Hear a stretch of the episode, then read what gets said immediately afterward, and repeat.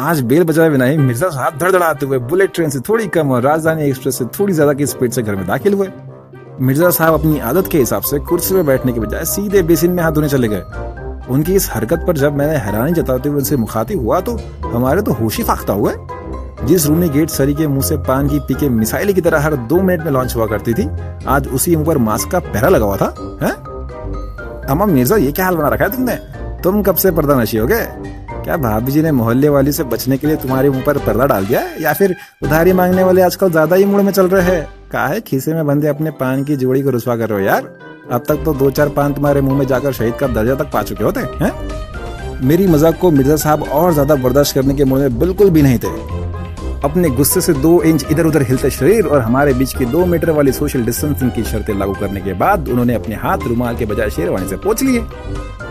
और फिर अपने मुँह से मांस निकालते हुए बाईस अपने शरीर को कुर्सी के हवाले कर दिया।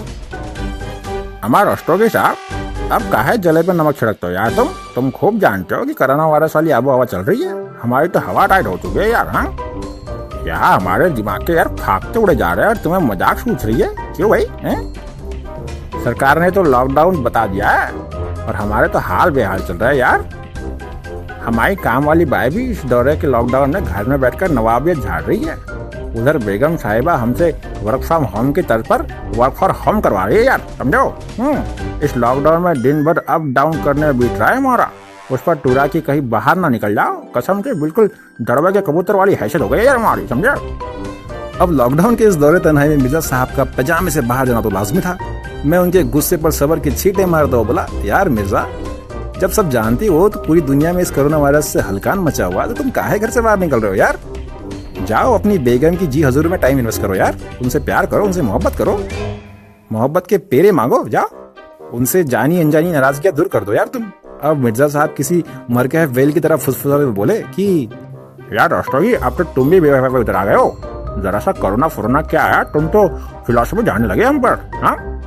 यार, तुम तो जानते ही हो कि जब से दिन में तुमसे एक दो बार बात ना हो जाए हलक से खाना नहीं उतरता। चाहे वो वेजिटेरियन क्यों ना हो, समझे? मिर्ज़ा साहब की बात में दम तो था। आज कोरोना हमारी दोस्ती पर भारी रहा था।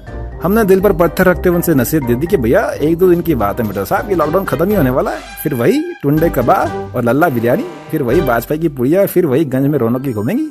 बस थोड़ी दिन की तो बात है हुँ? तो फ़िलहाल मिर्ज़ा साहब हमारी एक अदरक की चाय और इमोशनल डायलॉग के एवज में लॉकडाउन भर के लिए घर में रहने के लिए तैयार हो गए। बस, ये दिखानी हमारी। आपको कैसे लगे मुझे बताइए, और आपके फलसाने हो तो हमें बिल्कुल शेयर कीजिए। मुझे फॉलो कीजिए इंस्टाग्राम पे at the rate doctor Mahesh Khanna, और कमेंट कीजिए अच्छी लगी कहानी तो। Thank you